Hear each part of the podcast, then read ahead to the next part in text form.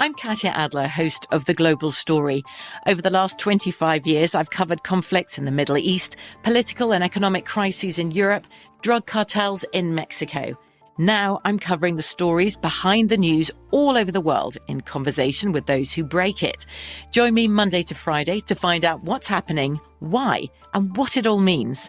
Follow the global story from the BBC wherever you listen to podcasts. The Kakadu plum is an Australian native superfood containing 100 times more vitamin C than oranges. So why have you never heard of it? PR. No one's drinking a Kakadu smoothie? I'm JB Smoove, and that was a full episode of my new podcast, Straightforward, inspired by guaranteed straightforward pricing from AT&T Fiber. Get what you want without the complicated. AT&T Fiber, live like a gigillionaire. Available wherever you get your podcast. Limited availability in select areas. Visit AT&T.com slash hypergig for details. This is your moment, your time to shine, your comeback. You're ready for the next step in your career, and you want an education employers respect. So you're not just going back to school, you're coming back with Purdue Global. Backed by Purdue University, one of the nation's most respected public universities, Purdue Global is built for people who bring their life experience into the online classroom. Purdue Global, Purdue's online university for working adults. Start your comeback today at purdueglobal.edu. Finding the right news podcast can feel like dating. It seems promising until you start listening. When you hit play on Post Reports, you'll get fascinating conversations and sometimes a little fun too. I'm Martine Powers. And I'm Elahe Izadi. Martine and I are the hosts of Post Reports. The show comes out every weekday from the Washington Post. You can follow and listen to Post Reports wherever you get your podcasts. It'll be a match, I promise. Xfinity has free premium networks for everyone this month, no matter what kind of entertainment you love. Addicted to true crime? Catch killer cases and more spine-tingling shows on A&E Crime Central. Crave adventure? Explore Asian action movies on Hi-YAH. Searching for something extreme? Check out skating, snowboarding, and more on Fuel TV Plus, the global home of action sports. And find crowd-pleasing bops on iHeartRadio's Hit Nation playlist. There's new free shows and movies to love every week. Say free this week in your Xfinity voice remote. Tell me about yourself. Oh, that's a loaded question. What's what's going on though? Let's what, what, oh what yeah, think? well, What- yeah, just just the Fringe Festival, I guess. I'm working on that, watching shows, Going uh, strong. This'll talking be- to artists. when this airs, this is the last couple of days That's right. for the Atlanta Fringe Festival Almost virtual. over. And we have the audio festival. We're the only festival to have an audio program.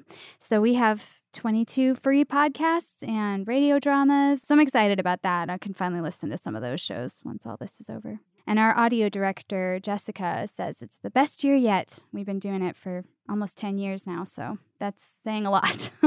Look, some people have said they want to get us to know us better personally through the podcast. And if you're going to get to know Diana better personally, you're going to learn about the Atlanta Fringe Festival it's, uh, because it's that's 90% of her existence. Very true.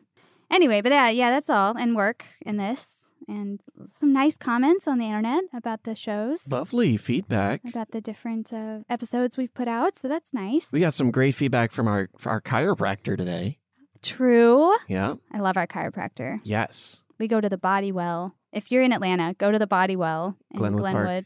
Yep. Um, Say hi to Dr. Aaron and Dr. Aaron. and Yeah. Jaden. We love them.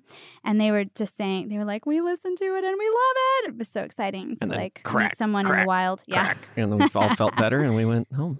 It's true. It did. Yeah. I do feel better right now. So anyway, that's our free commercial for the Body Well in Glenwood Park. but no, they are really awesome. Look, so I'm not I'm not above talking about things I like to do, places I like to go without an you know an official sponsorship, whatever. Yeah. You know what else I like? Uh, Taco Bell. Get your fourth meal at Taco Bell. Think outside the bun. Think outside the bun. That's that's is that the one right now? no. Live Más. Is that Liv? Moss. Oh, it might be Liv That might be the last one I heard. I don't know. Anyway, if they're looking for a new spokesperson, you know, Live Más at Taco Bell. Oh wow. But welcome back to the show. Welcome back to the show, everybody. Hello. We're so glad you're here. Of course, we got another stellar story to tell today. Honestly, this one's gonna tug a little. It's gonna get those heartstrings and it's gonna pluck them like a like a symphony harp, like we're transitioning to a fancy party scene in a movie. Ooh. This story did actually make me tear up a little bit, but in a good way. So It's a sweet one. I know we've had some uh, some cynical stories going on lately too, Right. and this one is there's there's darkness, but at least the people are good people uh, that we're talking about, which is a rarity in ridiculous romances, Right. as we're finding. But nine miles south of Tampa, Florida, just off Route 41, there is a place called Gibsonton. Now, it's affectionately referred to as Gibtown, and once upon a time, this place was a refuge for circus workers, particularly those who performed in the sideshow. Yep.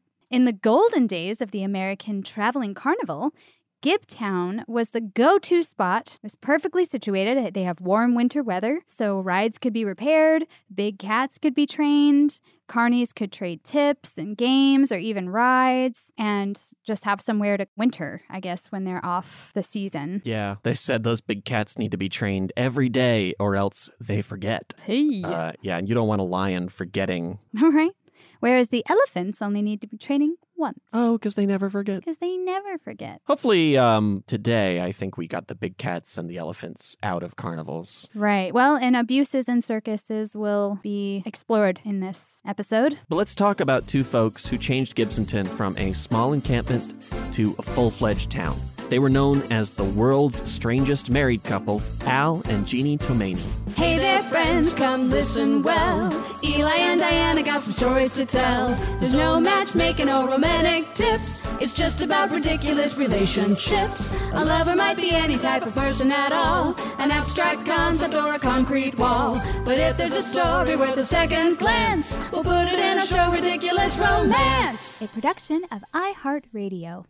So, Al Tomaini was born in February of 1912. He was one of seven children, and he was born weighing 15 pounds, which, if I understand my baby science correctly, is large. I was just thinking about his mom. Do you think it was a C section or do you think she like naturally pushed a 15 pound, They- pound baby out? I don't know. Because that would be, whew, hello. That's a large baby. I mean, for uh, people like me who, if you asked me how much an average baby weighs, I would say between one and 30 pounds. Uh, wow. What's a, well, what's, you're not wrong. Yeah. Yeah, it's like people are like, my my kid finally, my kid just said her first words, and I'm like, okay, so she's either eight months or five. I'm not Oh sure g- where there Amazing. it lands. I don't hold it in my head. So why don't you tell us what's a what's an, what's a baby size? Well, I weighed six pounds, I think, when I was born.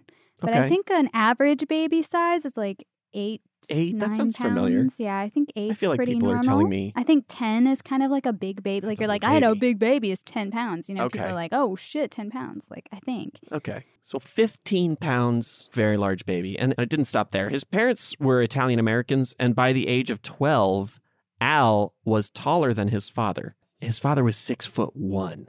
So hmm. that's saying something. Now, he had a great grandfather back in Italy who was also apparently abnormally tall, but still, I mean, this kid was huge. So they took him to a physician to see what was going on.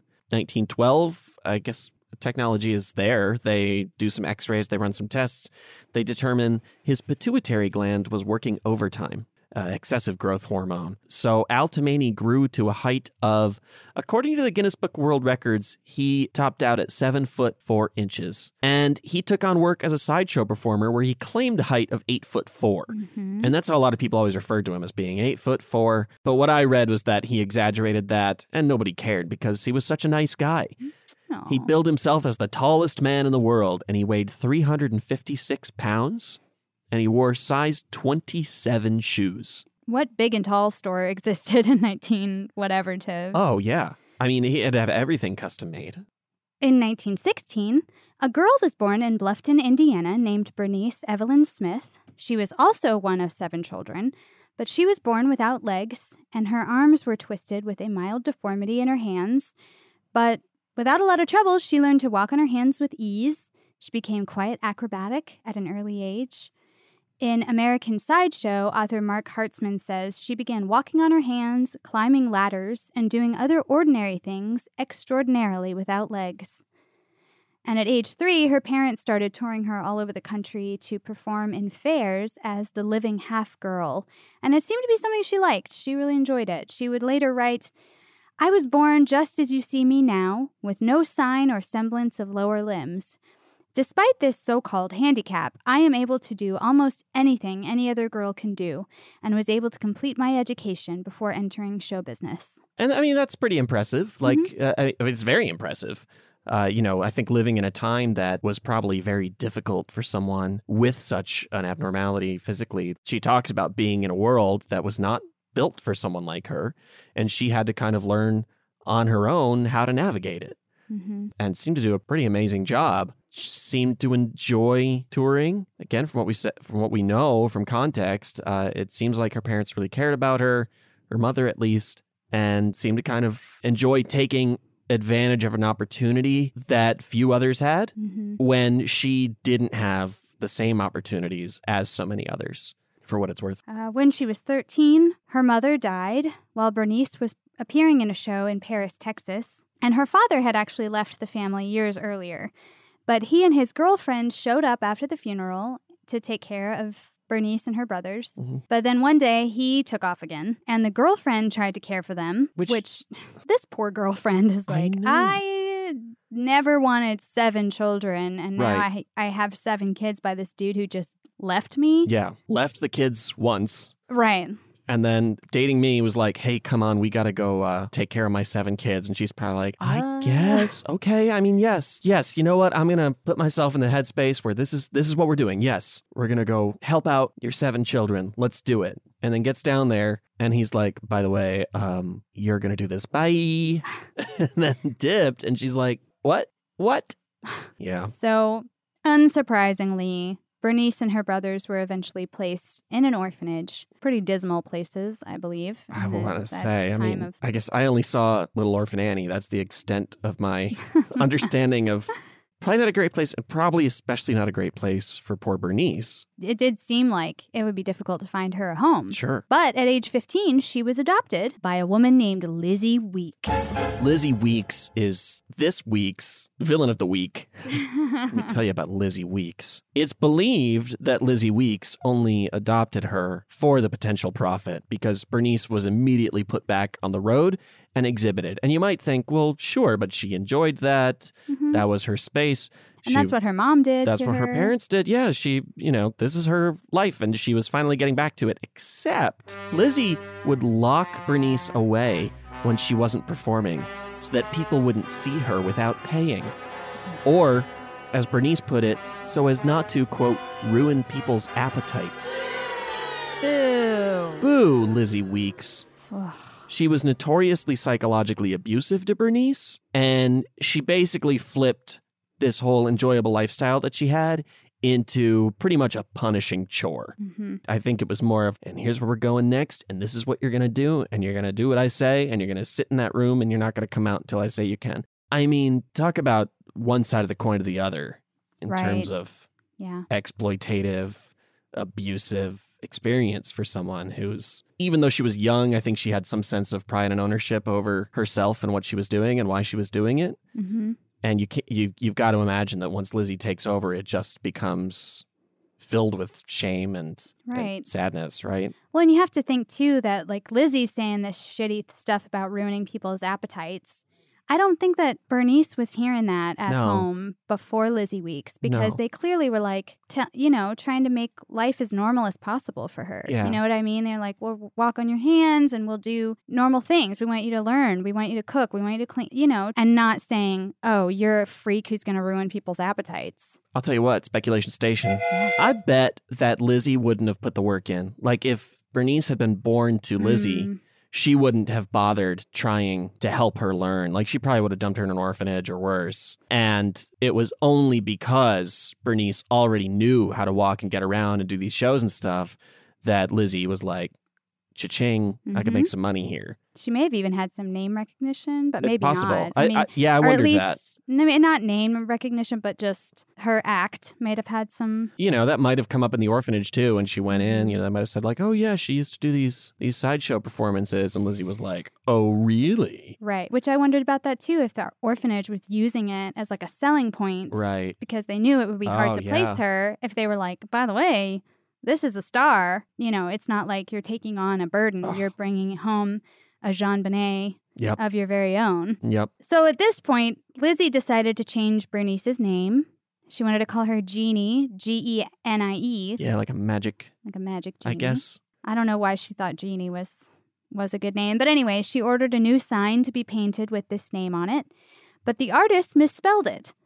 And Lizzie, you know, didn't want to pay for another sign. Right. She's like, I'm not going to pay for this shit twice. Um, so she just went with it. So Bernice's name became Jeannie, J E A N I E. Now, at 19, Jeannie had grown to her full height of 2 feet 5 inches. And the show that Lizzie had Jeannie in was being taken to the Great Lakes Exposition of 1936 in sunny Cleveland, Ohio. This was a huge fair. Uh, this was celebrating Cleveland's centennial, their 100th birthday as an incorporated city. And it was meant to boost this city that had been hit really hard by the Depression. Similar to Chicago's World's Fair a few years earlier, not quite as big, but still, it drew in 4 million people in the first year. And then in the second year, 7 million people came from around the world. Mm-hmm. Uh, We don't do fair. we don't do fairs like this anymore. We don't. We I just don't. wish we would. I know because they last for months and months or years. Yeah. In some cases, they're just Yeah, up, this was two seasons. and it's so cool. They like built the World's Fair. They built a whole bunch of buildings, and they had an entire island that they built. I mean, Yeah. we don't do shit like that anymore. It's this this incredible testament to like human ingenuity and creativity and just what we can accomplish if we put our minds to it. And I guess that's so digital now that Yeah. that's it's not showcased the same way. I guess people have seen so many big buildings. They're not that That's impressed true. by it anymore. But still, I mean, I, I just, and we have expos, you know, like E3 for electronics and things like that, where they do sort of show off. But man, I would love just a good old fashioned World's Fair. Yeah, where you're like seeing feats of architecture and invention. and Yeah. weird food that you never had before. And Let's talk about the Great Lakes Exposition and what we're missing today by not having one. yeah, there was a Streets of the World exhibit.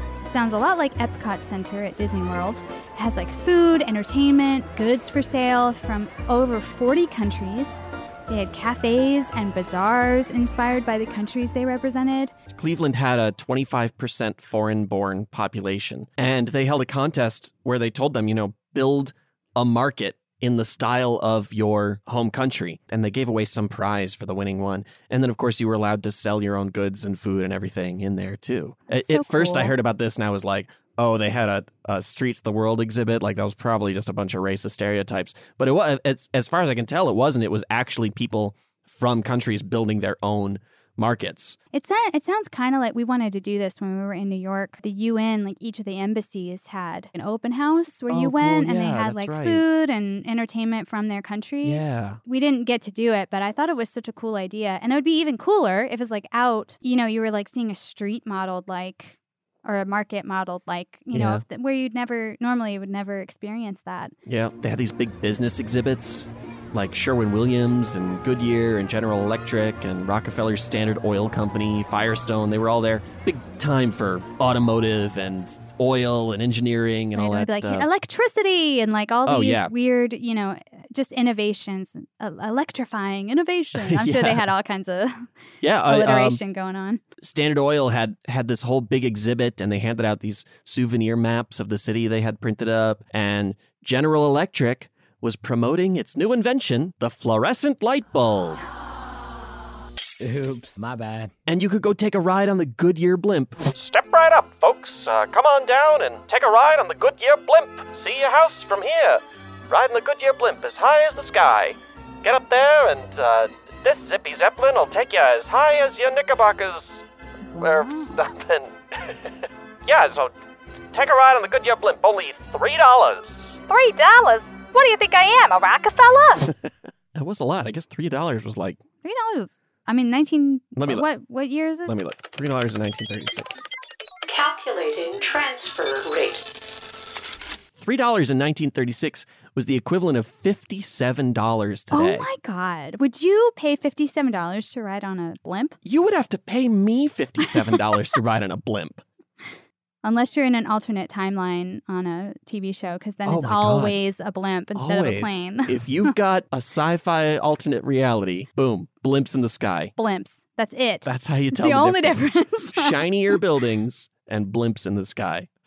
Well, Yeah, there was an aquacade. Oh, ah, I love this. It put on ballet water shows. That sounds so cool. It stretched out into Lake Erie. It had a 5,000 seat theater and restaurant where you could eat and watch water performances like synchronized swimming or diving. Yeah. Sign me up.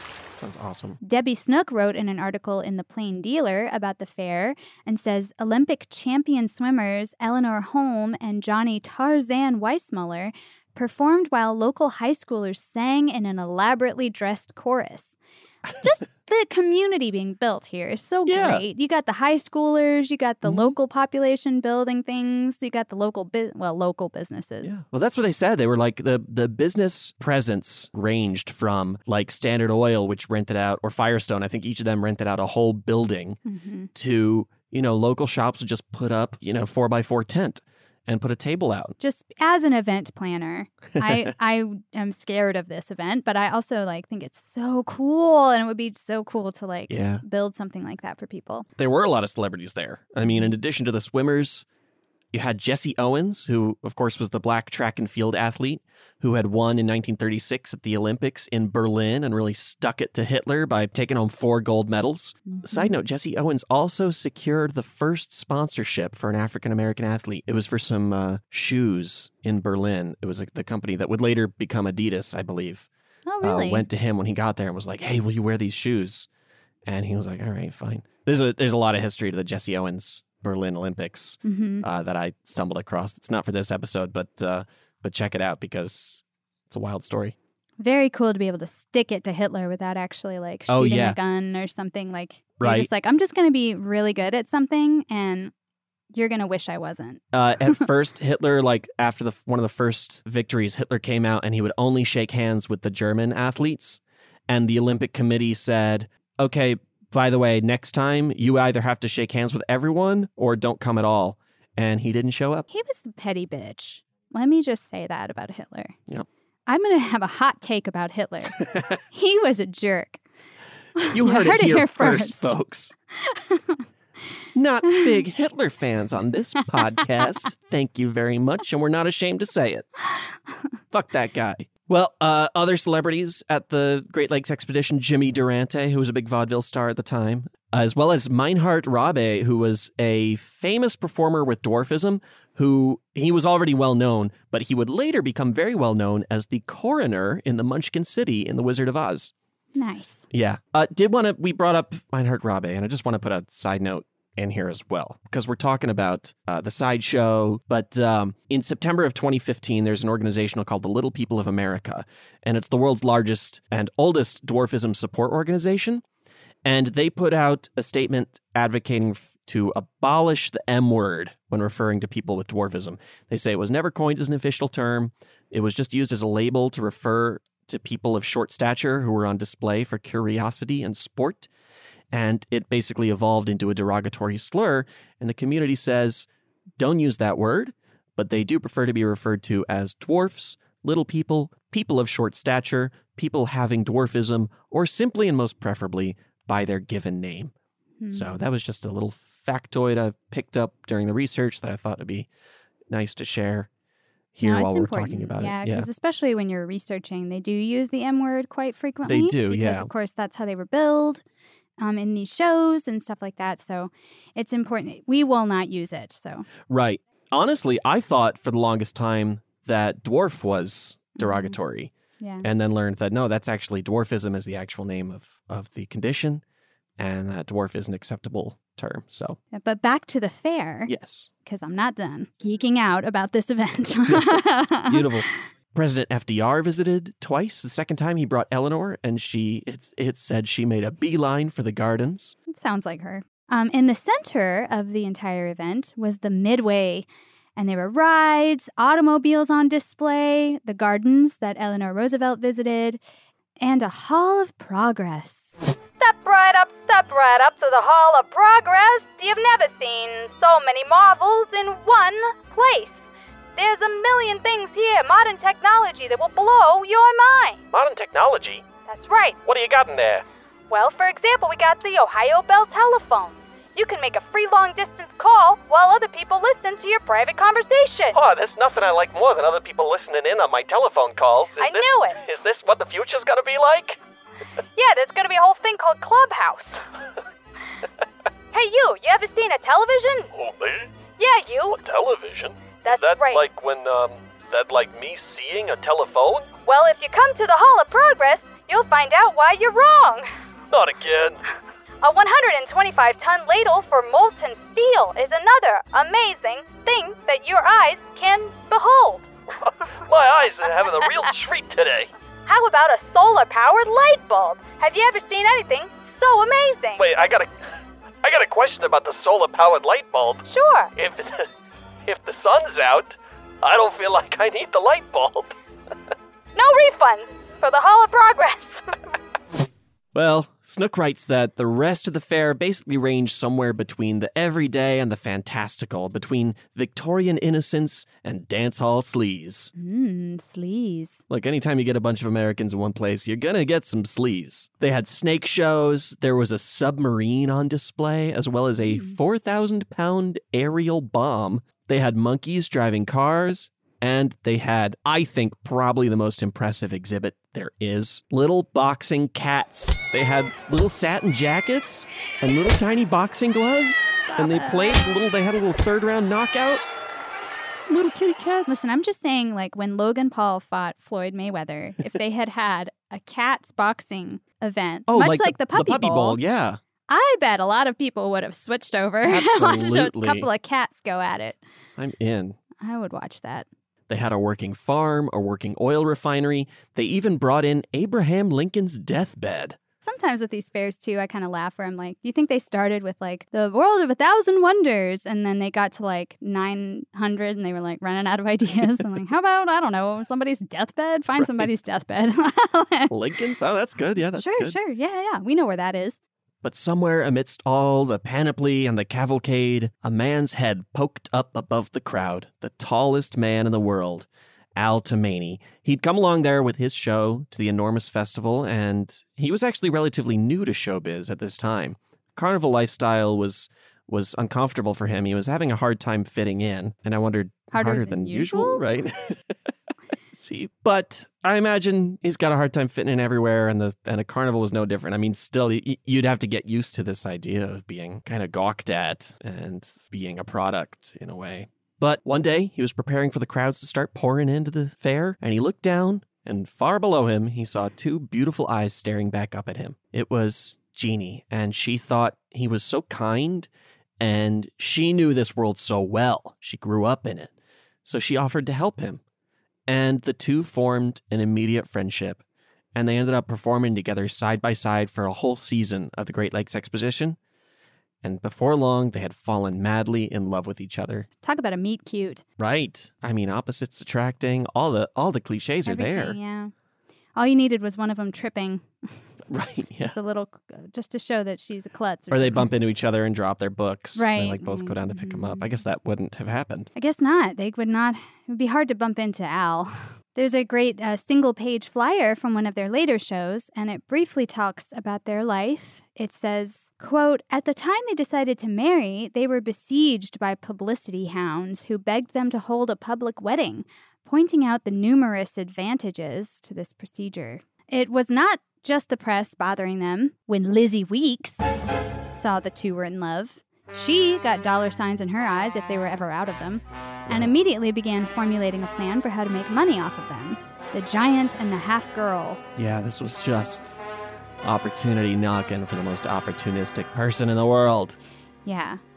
Can Lizzie you- Weeks. Lizzie fucking Reeks. Lizzie More Reeks. like reeks. True. Lizzie reeks of cruelty and oppression. Avarice. Yeah. Lizzie sucks. But here she is trying to take advantage of a guy who's arguably eight feet tall, Mm-hmm. and he wasn't having it. He That's didn't right. want Lizzie controlling Jeannie anymore, Mm-hmm. and he certainly wasn't about to let her take control of him.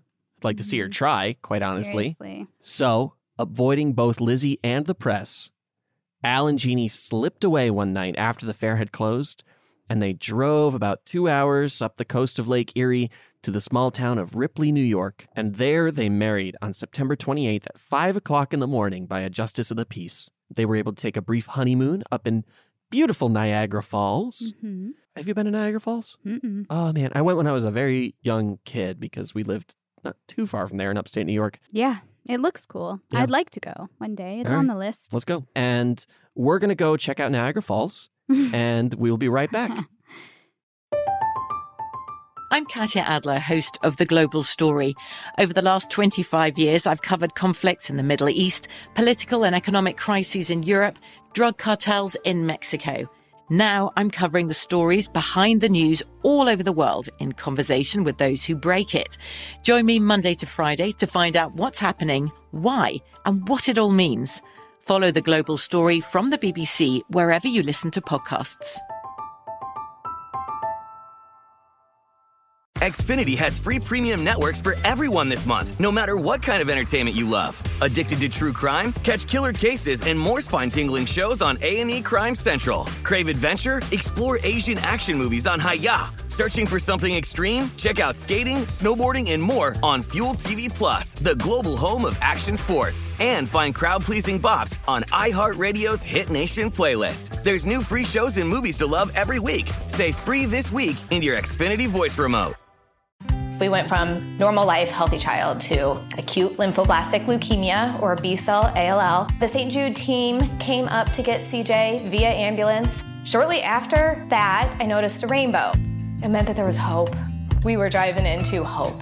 To have hope is to have your child healthy, and we have that because of St. Jude. You can help kids fight childhood cancer.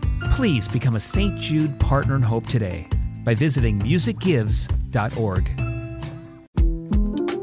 The 2024 presidential campaign features two candidates who are very well known to Americans. And yet, there's complexity at every turn. Criminal trials for one of those candidates, young voters who are angry. The Campaign Moment podcast from the Washington Post gives you what matters. I'm Aaron Blake, and I'm covering my 10th election cycle. My colleagues and I have insights that you won't find anywhere else. So follow the Campaign Moment right now, wherever you're listening. Tired of restless nights? Meet Leesa, the sleep experts. Here at Leesa, we know that good sleep is essential for mental, physical, and emotional health. That's why their mattresses are made for exceptional comfort and support, catering to every sleep need. Check out Leesa's Sapira Hybrid Mattress, named Best Hybrid Mattress five years running. Sleep hot? The Chill Collection is built with cool to the touch top fabric and layers of high density comfort foams, all intended to remove excess body heat while maximizing comfort. With Leesa, getting a new mattress has never been easier. Delivery is free, and you have 100 nights to try out your mattress in the comfort of your home. Don't spend another night dreaming of better sleep. For a limited time, save up to $700 off select mattresses plus two free pillows. Go to leesa.com forward slash iHeart for an additional $50 off mattresses and select goods. That's L E E S A dot com forward slash iHeart. Exclusions apply. See leesa.com for more details.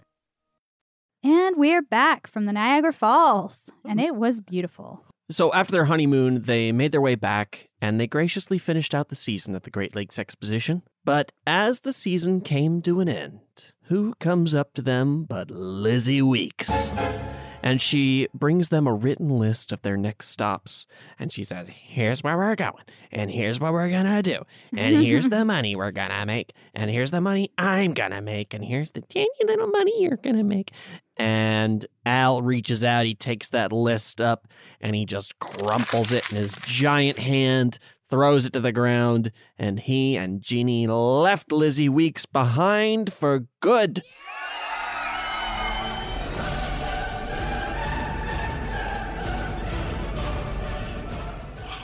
There's an interview with Jeannie that we found in a short film called Gibtown. It's on Vimeo by Melissa Edmond. And Jeannie says in that video, We had so much in common. I had an interview ask me recently, Why did you get married? And I thought that was just about the stupidest question I ever heard. That's such a sweet old lady thing to say about, well, that's just about the stupidest question I ever heard.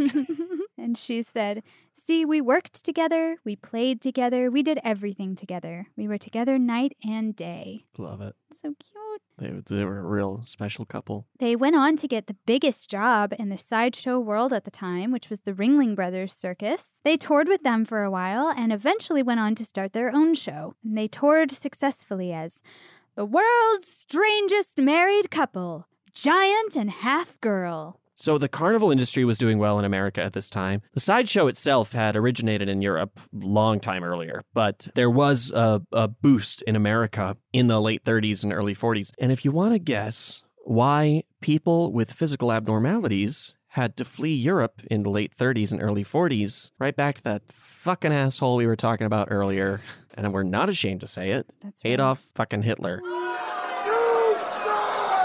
The Nazis uh, had chased, of course, anyone they deemed to be different away out of Europe, and a lot of them fled here. There's a story about an Icelandic giant who his entire team of dwarf harmonica players that he used to tour with had been murdered by the Nazis, and he too ended up in Gibtown. And they, yeah, they they wanted to kill anyone with disabilities, Mhm. um, mental or physical, Yep. and also old people. For a long, for a while, they were had a program where they would euthanize old people because they were useless to society. Fuck Nazis, man. Yeah, man.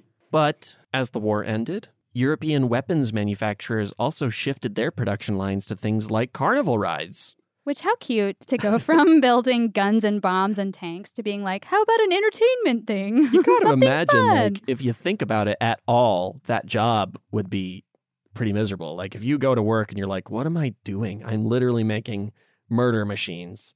There's no way that doesn't have an impact on you psychologically. And to be able to go from that to, no, I'm building the the scrambler. I'm building the gravitron. All this together tied in with a population of folks coming out of the depression that were looking for affordable and unique entertainment. I mean, we can try and relate to that now coming out of the pandemic of just like just give me something besides streaming television. I just need anything to go out and do. I'll give you 10 bucks to show me whatever you got. And it, and it meant a big carnival scene. That was a great activity for families and they had a little boost there in post-depression era. Now that flyer that we talked about earlier from Al and Jeannie's show, inside it has these questions usually asked, which I guess is a frequently asked question of its day. what if we had QUAs now instead of FAQs? Qua. Qua?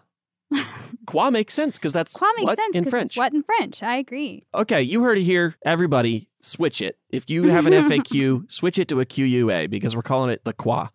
It makes perfect sense, and I'll fight anybody who says otherwise. That's my new most passionate stance in the world.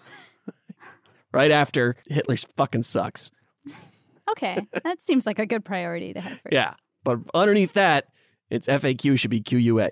All right. Questions usually asked of Al and Jeannie Tomaini. Are his shoes special made? This was my question. So, Why, yes, they are. They are factory made at the cost of $30 per pair. Oh, $30. Well, in 1940, Calculating transfer rate. $572. what am I, a Carnegie? How does it feel to be a giant? He says it's a living being like this, but it's a nuisance trying to be made comfortable in a world made for smaller individuals. Yeah, I, I know he didn't have this problem, but imagine Al on a plane, Oh, just man. trying to fold himself into one of those teeny little seats in coach. Yeah. Do they enjoy good health? Yes, both are exceptionally healthy. Does Jeannie do all her own housework and cooking? Yes, whenever she is in her own home. What a what a Weird question. what a wife question. I know. You know.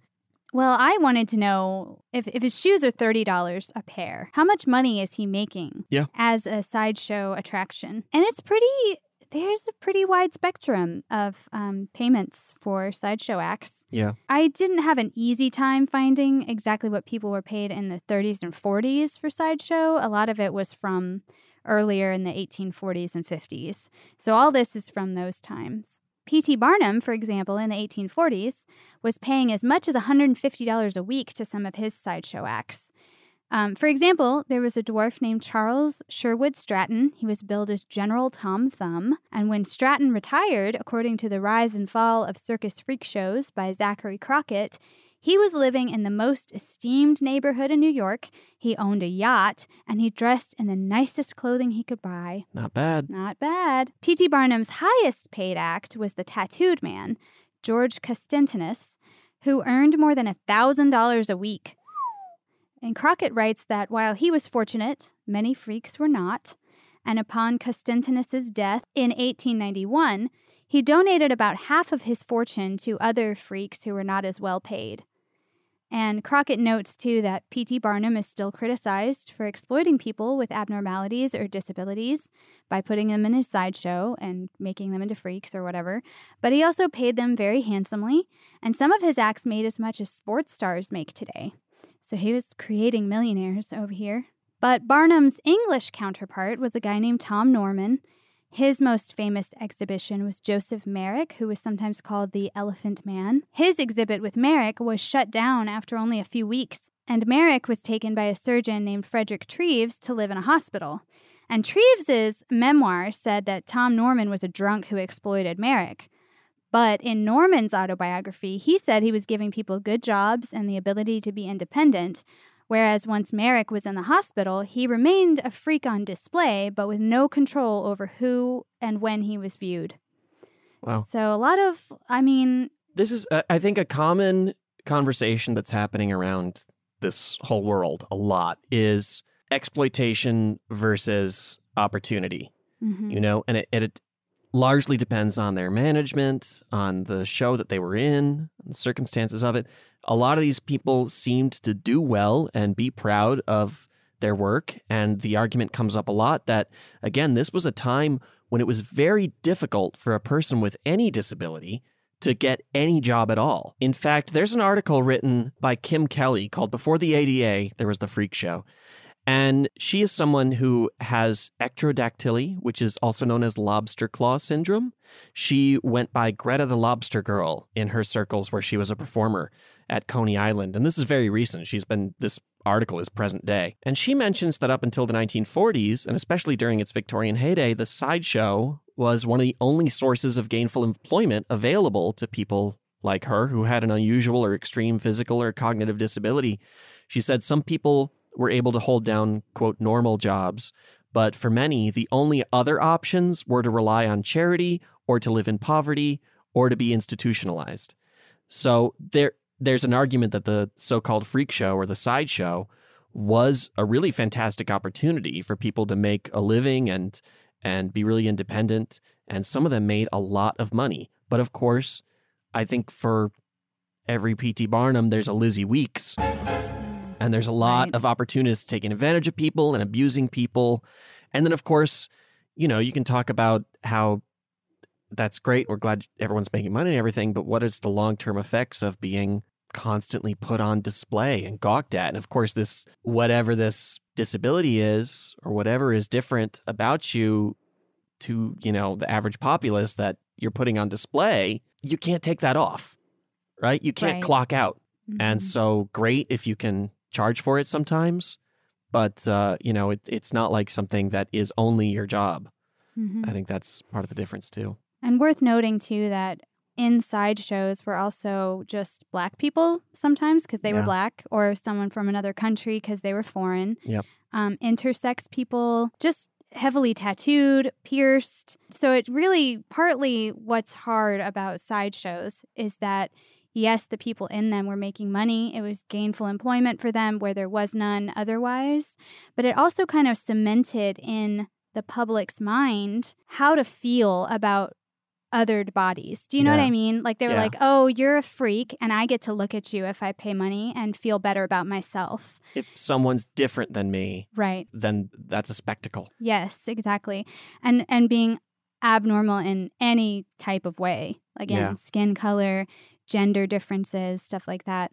So it makes it kind of a hard conversation because as you were saying, it, it's hard to hate on gainful employment for people when at a time when, you know, you would be considered, I think, like the Nazis thought, a useless person to society. Right. In a lot of at least for a lot of people, they would be like put them out of their misery, you know what I mean? Yeah. um, even with people like Jeannie, who were showing that they could lead pretty normal lives, you know? Yeah. So it makes it tough because it did, while it was making it easier for the, the people at the time to be alive and make their money and go about their time, I think it kind of made things harder for people like that in the future. Do you know what I mean? Yeah. We had to work against a lot of what got cemented in people's brains because of circus shows. Yeah. And I don't know if Kelly would agree with me because she's a current day performer. Right. So I'm, you know, Right. Well, She- she, heard that article, if, and and you should take a minute to read it because it gets very deep into that dichotomy. hmm and she, yeah, definitely put her voice above mine Yeah. in this opinion. She and and the main thing that she I think kind of gets to because she's talking about the American Disabilities Act Right. being formed in 1990 and saying that what's really great about it now is that unlike back then there are other opportunities Yeah. for people with physical and and cognitive disabilities. It's not like it was back then. I mean, through medical science and through an investment in accessibility, there's a lot more options now. You're not Mhm. so relegated to, well, if you want to make money, you got to go to the sideshow, you know. So um, while there's certainly many strides yet to be taken, uh, it has come a long way since 1940. So complicated history of sideshows aside, let's get back to Al and Jeannie. Yes. But one of the most supportive elements of, you know, this world at the time was that it was a very tight-knit community and a very supportive community of each other. And one spring, after spending winter with Al's family, which they did most winters when they were, you know, the, the circuit would kind of shut down in the cold months. And so they would go rest with Al's family. And Jeannie one day basically said, Hey, did you marry your brothers or did you marry me? like Stone that she cold. really she laid it out. she laid it out. Yeah. so they toured again for the warmer months, but the next winter they went down to where else? Gibsonton, Florida. Yeah. And this was that community. I mean, there's this article I found in the Corpus Christi Caller Times from 1957 by a guy named Jack Denton that talks about Gibsonton. He's talking to Eddie LeMay, who discovered the town in 1927. This guy was a carnival concessionaire, right? He did the peanuts like and cracker cakes. jacks and funnel cakes, yeah. And when he went down there, it was nothing but a dirt road, but he would go fishing on the Alafia River. And it was unlike any other fishing he'd ever had. And he loves it. So he keeps coming back here. And then during the year, he'd go back on the carnival circuit and tell everybody about it. Hey, you got to come down to this place in Florida. It's just south of Tampa. It's, it's right on the river. And the folks in the area were all good natured and friendly. And so everybody is like, well, yeah, if, if Eddie says so, we'll go down there. So other folks from the carnival circuit would come during the winter months and visit him and stay there with him and his wife. And eventually, they would start bringing their own trailers down and parking them nearby. And years pass, and gradually, this place becomes a central hub for carnival folk. And Al and Jeannie would eventually go every year. And in 1946, Al is 34, Jeannie's 30, and they adopt their first daughter, Judy. And they were able to keep touring for a few years, but in 1950, they decided to retire to Gibsonton and focus on raising their family. This might coincide with around the time that sideshows started to be pretty unpopular in the public. Yeah, They- and carnivals were in general, I think. Yeah, they're starting to feel like you shouldn't be gawking at people for medical Right. problems. And then I think the medical science was kind of catching up, being like, this is not a freakish thing. It's just a condition and we can treat it, you know. So it started to be a little bit unpopular. I think in addition to that, I mean, you're talking about moving into the 1950s and movie theaters. Very right? true, Like very there's this whole other option for entertainment that was probably, I'm going to say, probably cheaper. Uh, that's a guess on my part, but I think so. You know, uh, kind of an easier in and out sort of activity to do with your family. And of course, a technological marvel in its own right. So every movie you see is fascinating. Mm-hmm. So, you know, that's that's beginning to take away from that level of entertainment and television as well, I think. Well, I don't know about you, but I just go for the newsreels. We're going to take a quick break and we'll be right back after this. From BBC Radio 4, Britain's biggest paranormal podcast is going on a road trip.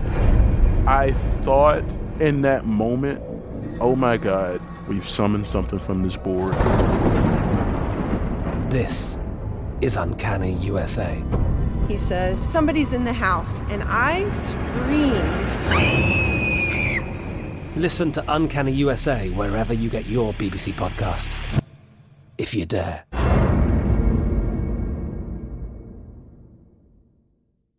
Xfinity has free premium networks for everyone this month, no matter what kind of entertainment you love. Addicted to true crime? Catch killer cases and more spine-tingling shows on A&E Crime Central. Crave adventure? Explore Asian action movies on Hi-YAH. Searching for something extreme? Check out skating, snowboarding, and more on Fuel TV Plus, the global home of action sports. And find crowd-pleasing bops on iHeartRadio's Hit Nation playlist. There's new free shows and movies to love every week. Say free this week in your Xfinity voice remote. We went from normal life, healthy child to acute lymphoblastic leukemia or B cell ALL. The St. Jude team came up to get CJ via ambulance. Shortly after that, I noticed a rainbow. It meant that there was hope. We were driving into hope. To have hope is to have your child healthy, and we have that because of St. Jude. You can help kids fight childhood cancer. Please become a St. Jude Partner in Hope today by visiting musicgives.org. The 2024 presidential campaign features two candidates who are very well known to Americans. And yet, there's complexity at every turn. Criminal trials for one of those candidates, young voters who are angry. The Campaign Moment podcast from the Washington Post gives you what matters. I'm Aaron Blake, and I'm covering my 10th election cycle. My colleagues and I have insights that you won't find anywhere else. So follow the Campaign Moment right now, wherever you're listening. Good sleep should come naturally, and with the new Natural Hybrid mattress, it can. A collaboration between award winning mattress brand Leesa and home design favorite West Elm, the Natural Hybrid is the culmination of these two companies' shared values premium materials, meticulous craftsmanship, and sustainable practices. Made with natural latex, responsibly sourced natural wool, and environmentally safe foams, the Natural Hybrid elevates your sleep sanctuary. Indulge indulges your senses and supports a greener tomorrow. Plus, when you purchase the natural hybrid, you're also helping fuel Leesa's work with shelters and those in need. Since 2015, Leesa has donated more than 40,000 mattresses to ensure children and families have a safe place to sleep. Don't put off a good night's sleep any longer. Get a Leesa mattress today for a sound sleep tonight. Visit leesa.com slash iHeart. That's L-E-E-S-A dot com slash iHeart. Welcome back to the show. Al also loved fishing, and like Eddie LeMay, he found the fishing on the Alafia River to be unlike anywhere else he'd been. So he snatched up a little piece of property right on the water and he converted some old shacks into this modern trailer camp. And he and Jeannie built and opened a restaurant and fishing lodge. And they weren't sure what to call it. So they had their friend Frank Lentini, who was known as the Three Legged Wonder, and he suggested the Giants Camp and the name stuck. They called it the Giants Camp, and they marked it by one of Al's enormous cowboy boots. Uh, they nailed it to a nearby road sign. I hope they gave him some money for that. That's a $275 road sign. I mean, uh, my God. And it's actually more like 572 because how useful is the other boot well, without its friend? That's true too. So they've got the Giants camp. Uh, in 1954, they decided to adopt a second daughter. And actually, later she would discover her biological parents and go to live with them. But, but they did raise her for, for a while. What was a casual camping spot for circus travelers was turning into a bustling community. And Al and Jeannie invested heavily into that community. So much. They took their savings and earnings from the Giants camp and they bought an ambulance and donated it to the town. Amazing. Al became the president of the town's Chamber of Commerce. He helped design and build the community hall. He was also the town's fire chief, and his friend, Colonel Casper Balsam, was sworn in as the deputy sheriff, who was only three feet tall. I love that that they were best friends, and one was the fire chief, and one was the the police deputy sheriff. The deputy sheriff. I, I think it's amazing, like uh, Al and Jeannie's life together. I mean, the, their life together is amazing, uh, just in general. Like, you look at the pictures of them, and they are so cute. Also, by are. the way, Jeannie was beautiful. Yes. And Al was super handsome. Yes. So go look at you know, pictures of them when they got married because they're super cute. Yes, this was a, a couple she of had lookers. her hair looking good. Yeah. Yeah. they look good. They're very 40s looking, you know. Very, in a very 40s way. Yes, yes definitely. But they're very cute. Yeah, they were, and um, and I, I just think their life together is so fascinating. And it was over and over again. You know, they, they you talk to their daughters, or even there's even interviews with Jeannie. They just had a normal life. Mhm. if there is such a thing. Like Judy says in this interview, when your father's a giant and your mother is two foot six with no legs, outsiders might think you've got a weird family or a home life. But my mother got us up for breakfast and cooked for us in the morning and did laundry all day. She went to school as a, as she called it, a homeroom mother and made cookies and everything. She drove her own car. And my father was a normal guy. He was in the Lions Club and the Masons and the Shrine. Like we said, he was a community leader. Uh, they were the just such central figures in their town. Mm-hmm. And they were always together and they were just, they had such goodness to them. Jeannie describes raising the girls with no trouble.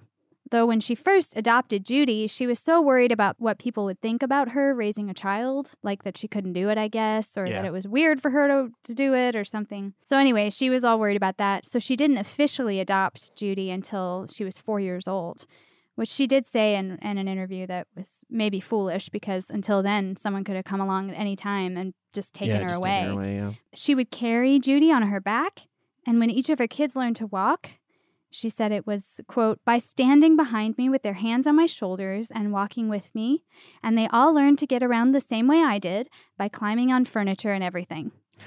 I love it. I love it. Judy, the daughter, she didn't like traveling, she said, which they did until she was about four. 'Cause Remember, we they retired in 1950. She said she missed her bed, but that even on the road, they had what she again called a normal life. She said Jeannie would cook dinner, and at a certain time, you'd have to come in for dinner, just like anybody else. she tells this cute story. Her father, Al, would give her a dime, and she was allowed to go walk down to get a cone of french fries in the fair. And she said she used to love walking across the whole carnival, which she said felt like a mile to go get her french fries. But that was her treat. It was her favorite thing to do. I mean, I would do that right now. Just let me walk through a carnival to get french fries and then walk back through the carnival with french fries now, Yeah. even better, What and a- just see all these like crazy people and Yeah. just people watch and see all the games. I mean, yeah, that's not a bad day. Yeah, and for a dime, sign me up. And when you say crazy people, of course, you're referring to the the carnival goers. Yeah, that's what I That's the real people watching. That's- the Giants camp. This is so fun to me. yeah. The Giants camp was a hub for friendly visitors. There, were- it was at a time when everyone took a Sunday drive. Right. And Judy said they often drove here. And their home was like an open house for the holidays. Al loved big parties, and sometimes a hundred people would show up. awesome. Um, can I please go party at Al and Jeannie Tomaini's Oh my house? God, what a party! A hundred circus people. Yeah. Yes. That sounds awesome. And you know they're having like a fish fry and stuff. I mean, I don't like fish, but I would still go. Uh, she said, I don't know why that was a, a bonus for you then. but I'm just mean food Yeah. and music. Somebody probably pulled out an instrument and they played music. And I mean, you know, it's just a good good, time. Yeah. She said, quote, our home life was wonderful. It was what everybody wishes theirs was. No talk of divorce, no big fights, no drinking, no smoking, just a family. I love it. The whole town, kind of like we said, it was just such a tight community that, you know, they affectionately referred to it as Gibtown. That became the town's nickname. And they were Gibtowners. And Gibtowners would pitch in. They would help each other year round. They would build homes for each other. They would cut each other's grass. And they would tend to the sick and aid the needy. A woman named Happy Dot Blackhall, who Judy once refers to as Aunt Dottie, she was a 602 pound woman. And she had also been in the sideshows and she retired from the circuit as well, but she fell ill briefly. And Jeannie came over and managed to housekeep for her until she was able to get back up and about again. This was just the the whole mentality of the town. They just all were ready to help each other. I, I guess, you know, having grown up in a world where nobody else was necessarily going to help them, or at least having experienced, you know, a lot of strange attitudes from Mm-hmm. they probably weren't often able to rely on the kindness of strangers Right. right? So they became close and they all shared this relatable experience, I'm assuming. Jack Denton describes Gibtown as a stop and stare town as well, where tourists passing by couldn't resist but to park their cars there and wander around and marvel at people. He said one time he was at the Giants camp. Al, who also did TV repair, was tinkering with his friend Colonel Casper's TV set, and this Midwestern couple came in and just stood there staring and grinning. And, you know, he asked Al about it, and Al said, Oh, they just want a peek at the giant. I don't mind. I'm peak proof. Hmm? Which, again, just the disposition there. I feel like Right. you have to have to have that kind of thick skin, I guess. Yeah. First of all, Al can do everything. Al's amazing. The guy's fishing, he's fixing TVs, Yeah. he's building stuff. A real 1940s man's man. You know what I mean? yeah, totally. but I was definitely like, man, I'm home. Please don't come here and point at me and shit. I'm just trying to do my life. It's amazing, and I, you know, we talked about that, and I think he just had this incredible understanding of other people too. And they they talk about the difference and the kind of the hierarchy in the sideshow community too. And they did say that you know if you were more attractive or you know various differentiations would put you at a different place on that scale. And I assume that Al, being just a tall guy, probably experienced less direct discrimination and more people just thinking he was pretty cool, Mhm. you know, than someone who might have had something people might say is, uh, or a different disability that people say is Right, like lobster claws or right whatever. that yeah. might that might receive a much more you know a much harsher reaction from the crowd and so so it might have been different for al in this respect but i but i do appreciate that he for himself he at least found a way to take joy in it he said you know these people they come and they're they, they're delighted by me so you know how angry can i get like like in this quote like you know you can peek at me all you want it doesn't bother me because you just you've never seen anyone like me before and you know, uh, maybe I'm making your day. Uh, I, I can't imagine that there weren't some times where he just wanted some peace and quiet, but that's sort of what Gibtown was for too. I mean, by and large, there weren't a lot of tourists there. It was intentionally kind of tucked away. Yeah, I guess as you say, if he was getting a lot of jeers and like Yeah. malicious comments, he might feel differently. Yeah. But as you say, there was just like, I'm just a big guy, so I mean, what are they going to say to me? Yeah. just you're a big guy, so Yeah. okay, fine. Uh, Jeannie did get stares stared at too, but she also didn't seem to care. Um, Judy to- tells a great story about how Jeannie would used to dine out with her friend Frances O'Connor, who had no arms. And she said, everybody would be staring at Mother when they walked in because Frances would be wearing a cape. And they would sit at the table, and everybody would be checking Mother out, and Frances would be sitting there eating with her feet, and they didn't even notice. Do you think Frances was ever like, "Ugh, thank God Jeannie's here. I I can know, finally have a meal in peace? For real. And all the while, this pair was inseparable. Jeannie and Al would be around town. Folks would see them. Jeannie would be up on Al's shoulder or being carried at his side. And uh, they were just like, again, just I think a, a town treasure. Yeah. Everyone loved them. Well, and one of those loves that you hope you find in your lifetime. Yeah. You know what I mean? definitely. Definitely. They were so, I mean, just so unbelievably accepting of each other in every way. They understood each other in a way that, you know, most other people wouldn't. hmm And maybe because of that very deep and special love, Al lived longer than most pituitary giants. But as many of them do, he did experience health troubles as he grew older, though he allegedly refused to show any pain. Uh, sadly, though, in 1962, at 50 years old, he passed away from complications of his condition. Jeannie continued to operate the Giants camp for decades, and in an interview in the late 90s, she said, One reason I like to stay here rather than selling this place and moving somewhere is that I feel like he's right here too. Well, I mean, when I'm down here at the Giants camp, I feel he's up at the house, and while I'm at the house, I feel he's down here. So I really miss him, and yet I feel comforted by him being here just as though he really were, which is like wiping a tear away. And she lived until 1999 and died just short of her 84th birthday. In 2015, Ward Hall, who's a guy called the King of the Sideshow, he gave an interview to The Guardian talking about the acts that would bring people into the spotlight. He said, Of course I exploited them. And the more I exploited them, the more money they made. And then he goes on to say that Elvis Presley also never would have been more than a Mississippi bar singer had he not been exploited. So it's one of those takes, you know, kind of like we said, going back to exploitation versus opportunity. And that seems to be the predominant argument that was going on back then and, you know, still seems to be kind of the discussion today. Again, at a time when there wasn't many other opportunities. This ended up being a great life for some people. Like the Tomainis seemed to do really well for themselves and help a whole town come to life. But had she stayed with Lizzie Weeks, she might have had a very different, much less enjoyable experience. Probably died life. a lot earlier. Maybe died a lot earlier. It's hard to say. But Ward Hall, he died in 2018, but uh, he still has the World of Wonders in Gibtown, which features sword swallowers and fire eaters and human blockheads, something called the Hollywood Divas of Danger, which I has- I'm has there. piqued my curiosity for sure. Sell me a ticket.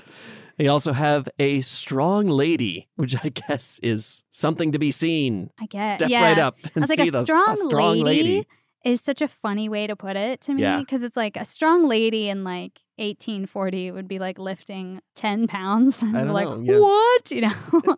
Depends on the lady. I know, but I just mean the uh, way they think about women. Yeah, Back yeah, in the day, they'd be yeah. like, strong ladies, you know, ladies can't lift shit. You know what I mean? Right. But today there's like women bodybuilders who Right. are insanely strong. So I just wonder how, how strong is this strong lady? Right, yes. And the Tomaini family still reside in Gibtown. Al and Jeannie's great grandson, Alex Xander Marrow, those are three different names.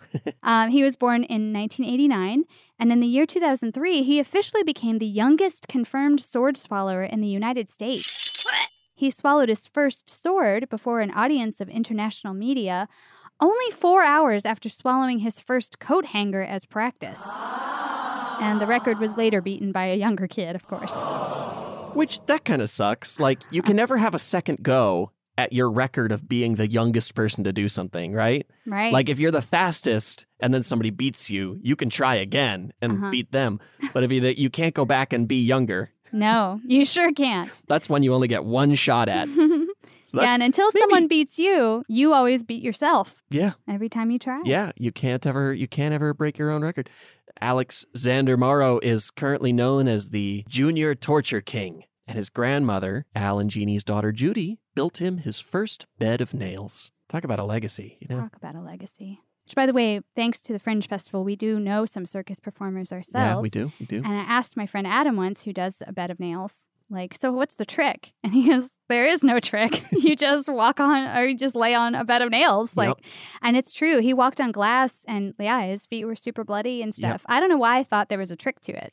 I, I thought there's no way a person would do that Right. unless uh, it It's didn't hurt. But you just build up calluses, I guess. There's a little well, there's a little bit of math to the bed of nails. They have to be spaced right. a certain, you know, if they're too far apart. Like if you lay down on three nails, they're gonna go through you. Yeah. But if you if they're close enough together, your body weight is dispersed amongst them and your Mhm. skin won't puncture. But you know, yeah, I, I've seen Adam do it. He's pretty amazing. Oh, he's fantastic. Yeah. Low low quality entertainment.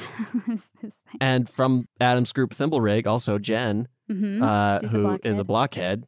There's no trick to that. She just hammers nails into her nose. Oh my god, it's so uncomfortable. She performed at our wedding. She did. Yeah. Yeah. Yeah. And it was great. As well as Jason, Munger. Jason. Mm-hmm. Uh, Stilt Walker. There's a stilt walker and a fire breather, and all, and he's a sword swallower. He is. So anyway, no trick to it. Just willing to put yourself through it. That's the trick. Yep. Again, just a beautiful story about Mhm. some wonderful people making the most of it, finding each other in this incredible way, Yeah. and then just living this beautiful life together yeah. uh, against, I would say against all odds, but against odds. Some odds, yeah, definitely. Yeah. Nice to have a story that's just nice. Just Yeah. a nice romance It between is. two people who got along the whole time, Right. One of them wasn't scheming on the other one. Nobody Mhm. was stealing money or sleeping around. chopping anything off of the other person. Right. Of course, as is typical, it, there's complications in the world they existed in. Uh, kind of tackled that a little bit here, and I'm sure people with a lot more insight than us have a lot more to say about it. But uh, but still, a really fascinating subject to read up on. Check out the, some of the sources we talked about because this is another story that you could just tangent forever Yeah. into various other subjects. But Right. That was that was another book that we didn't cite because I didn't get around to reading it. But uh, it was called The Circus Age: Yeah. Society and Culture Under the Big Top, and she wrote it because she was trying to explore how the circus basically sold colonialism to people.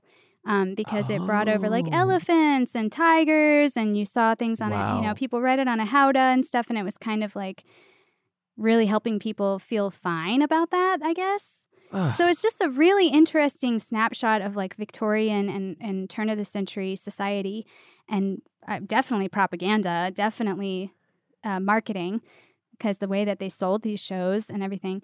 So it's just a, a really interesting little subsection of history. Well, I, I hope you guys love this story as much as we did. Uh, I hope you guys hold a special place for the Tomainis in your heart. Mm-hmm. I guess go see the Junior Torture King or whoever near Gibtown or see him touring. Um, I mean, I'd go see that. Yeah, I gotta yeah. go see the Hollywood Divas of Danger too. for real. I'm into that. Yep. So yeah. Anyway, support your local circus.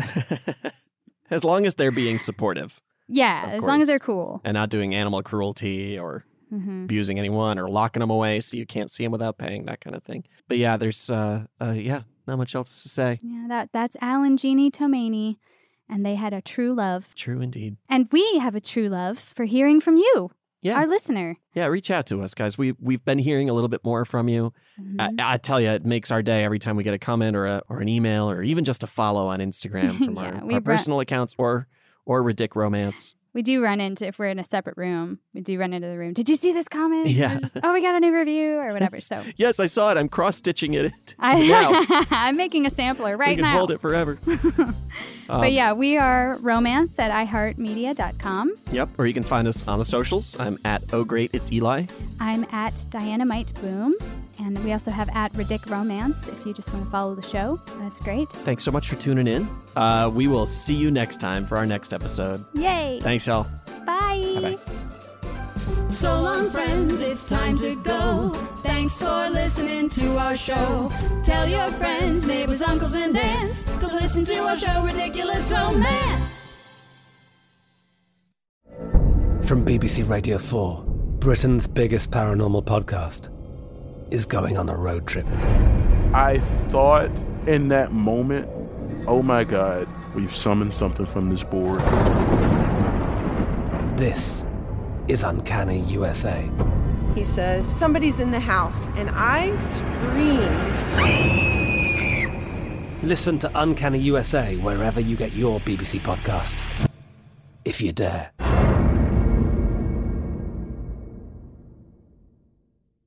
Xfinity has free premium networks for everyone this month, no matter what kind of entertainment you love. Addicted to true crime? Catch killer cases and more spine-tingling shows on A&E Crime Central. Crave adventure? Explore Asian action movies on Hi-YAH. Searching for something extreme? Check out skating, snowboarding, and more on Fuel TV Plus, the global home of action sports. And find crowd-pleasing bops on iHeartRadio's Hit Nation playlist. There's new free shows and movies to love every week. Say free this week in your Xfinity voice remote.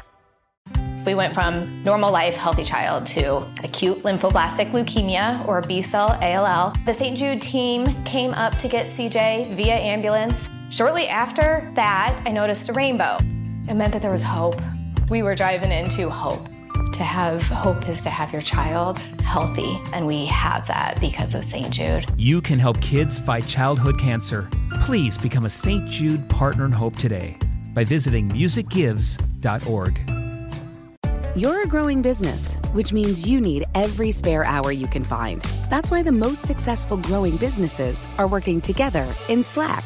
Slack is where work happens, with all your people, data, and information in one AI powered place. Start a call instantly in huddles and ditch cumbersome calendar invites. Or build an automation with Workflow Builder to take routine tasks off your plate. No coding required. Grow your business in Slack. Visit slack.com to get started. Ready? Okay. Give me a beach. Beach. Give me great food. Tacos. Give me adventure. Hiking. Give me a date night. Sunset cruise. Give me some smiles. Cheese. Give me more beaches. Beaches. What's that spell? San Diego. If you're happy and you know it, San Diego is the place to show it. Book your trip at san diego.org. Funded in part with the City of San Diego Tourism Marketing District Assessment Funds.